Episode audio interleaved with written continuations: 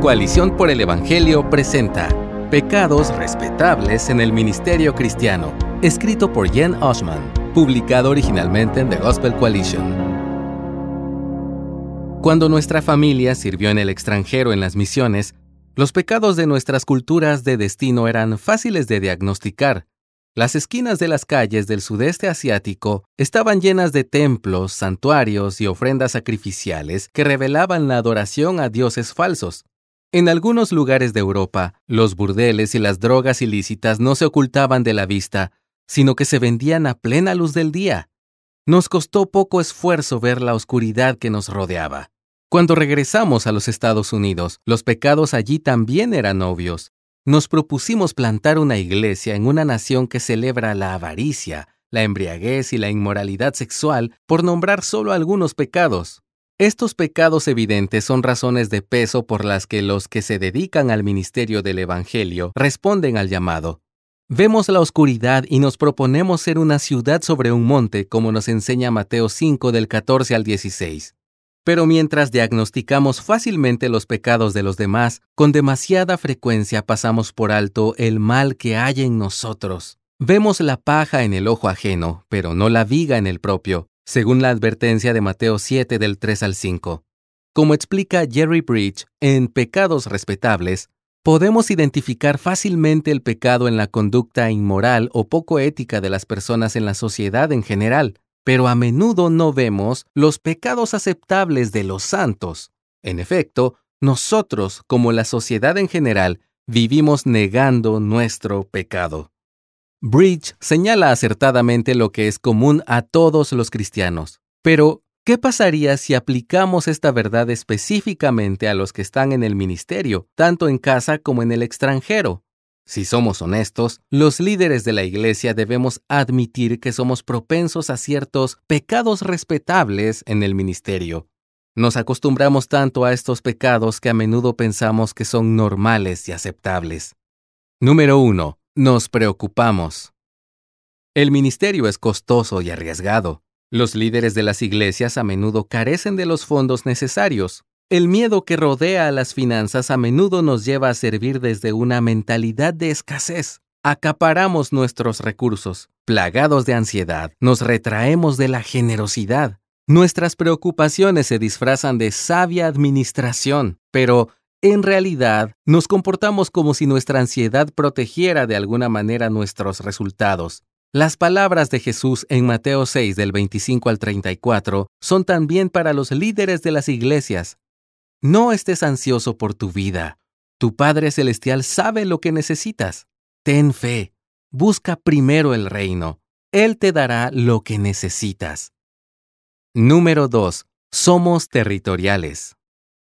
Este pecado respetable también tiene sus raíces en una mentalidad de escasez. A menudo servimos en lugares con tierra seca.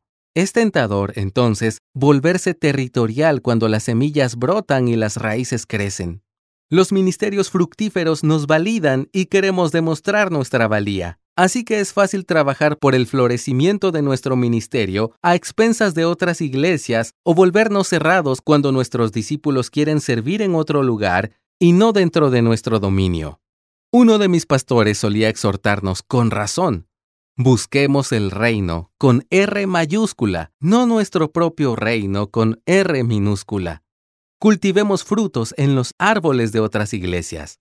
Como dijo Jesús en Marcos 9:40, cuando sus discípulos se sintieron frustrados porque otros hacían obras en su nombre. El que no está contra nosotros, por nosotros está. Número 3. Caemos en chismes y calumnias. Cuando los que estamos en el ministerio nos reunimos a puerta cerrada, tenemos que admitir que nos sentimos bien desahogando nuestras molestias. Bajo el pretexto de compartir sabiduría o una petición de oración, calumniamos descaradamente a hermanos de nuestras familias de fe e incluso a otros ministros o iglesias de nuestros contextos. Si bien los equipos ministeriales necesitan compartir ideas e información, debemos ser honestos en cuanto a que a veces cruzamos la línea del chisme y eso nos hace sentir bien. Sé lo mucho que me molesta que alguien hable mal de uno de mis hijos. Imagínate la respuesta de nuestro Padre cuando hablamos mal de los suyos. Jesús ordenó a sus discípulos en Juan 13 del 34 al 35 que se amen los unos a los otros, que como yo los he amado, así también se amen los unos a los otros. En esto conocerán todos que son mis discípulos, si se tienen amor los unos a los otros. Número 4. Nos quejamos. Luchar contra la oscuridad exige sacrificar la comodidad, la seguridad, la conveniencia, el estatus y muchas otras cosas. La queja puede convertirse en un hábito pernicioso. Qué fácil es quejarse de las personas difíciles, lamentar su falta de gratitud, los pecados que acosan a la cultura o las injusticias generalizadas. Puede parecer que decimos la verdad, pero el corazón del quejoso dice, Dios se equivoca y yo sé lo que es mejor. Cuando las multitudes cuestionaron el anuncio de Jesús de que Él era el pan de vida, Él les respondió en Juan 6 del 43 al 44, No murmuren entre sí, nadie puede venir a mí si no lo trae el Padre que me envió. Cuando las circunstancias son confusas, se nos ordena confiar en nuestro Dios. Él está obrando, atrayendo a las personas hacia sí, incluso en medio de acontecimientos y estructuras que no tienen sentido para nosotros. Número 5. Trabajamos en exceso. Este pecado respetable parece diligencia y trabajo duro, pero en el fondo es una creencia silenciosa de que somos los salvadores de aquellos que nos han sido confiados. Cuando confiamos en nosotros mismos y en nuestros métodos, nuestro cuidado se transforma en autosuficiencia. Dejamos atrás al Espíritu Santo y el profundo descanso que nos ofrece el estar unidos a Cristo. El agotamiento ministerial es real y una oportunidad ordenada por Dios para recordar que solo Dios es infinito. Después de que Jesús enviara a los doce a hacer ministerio en su nombre, como relata Marcos 6 del 7 al 13, ellos regresaron y le informaron sobre todo lo que habían hecho y enseñado. Jesús les dijo en el verso 31, Vengan, apártense de los demás a un lugar solitario y descansen un poco. Incluso Jesús tenía la costumbre de retirarse solo a un lugar tranquilo. Esto lo puedes leer en Mateo 14:13. Dios nos creó con limitaciones y su voluntad es que sirvamos de acuerdo con ellas. Abordar estos pecados me provoca un nudo en el estómago. Me dan asco, pero sé que he sido culpable de ellos. Son fáciles. Llevan máscaras y se acomodan en nuestros corazones. Parecen normales e incluso respetables, pero son como veneno. Cada uno roba, mata y destruye. Cada uno es una rebelión contra un Dios bueno y santo. Cada uno me recuerda cuánto necesito la gracia de Cristo. Como a quienes se nos ha confiado el Evangelio, arrepintámonos de nuestros pecados secretos, despojándonos de todo peso al correr la carrera, conforme al texto en Hebreos 12 del 1 al 2.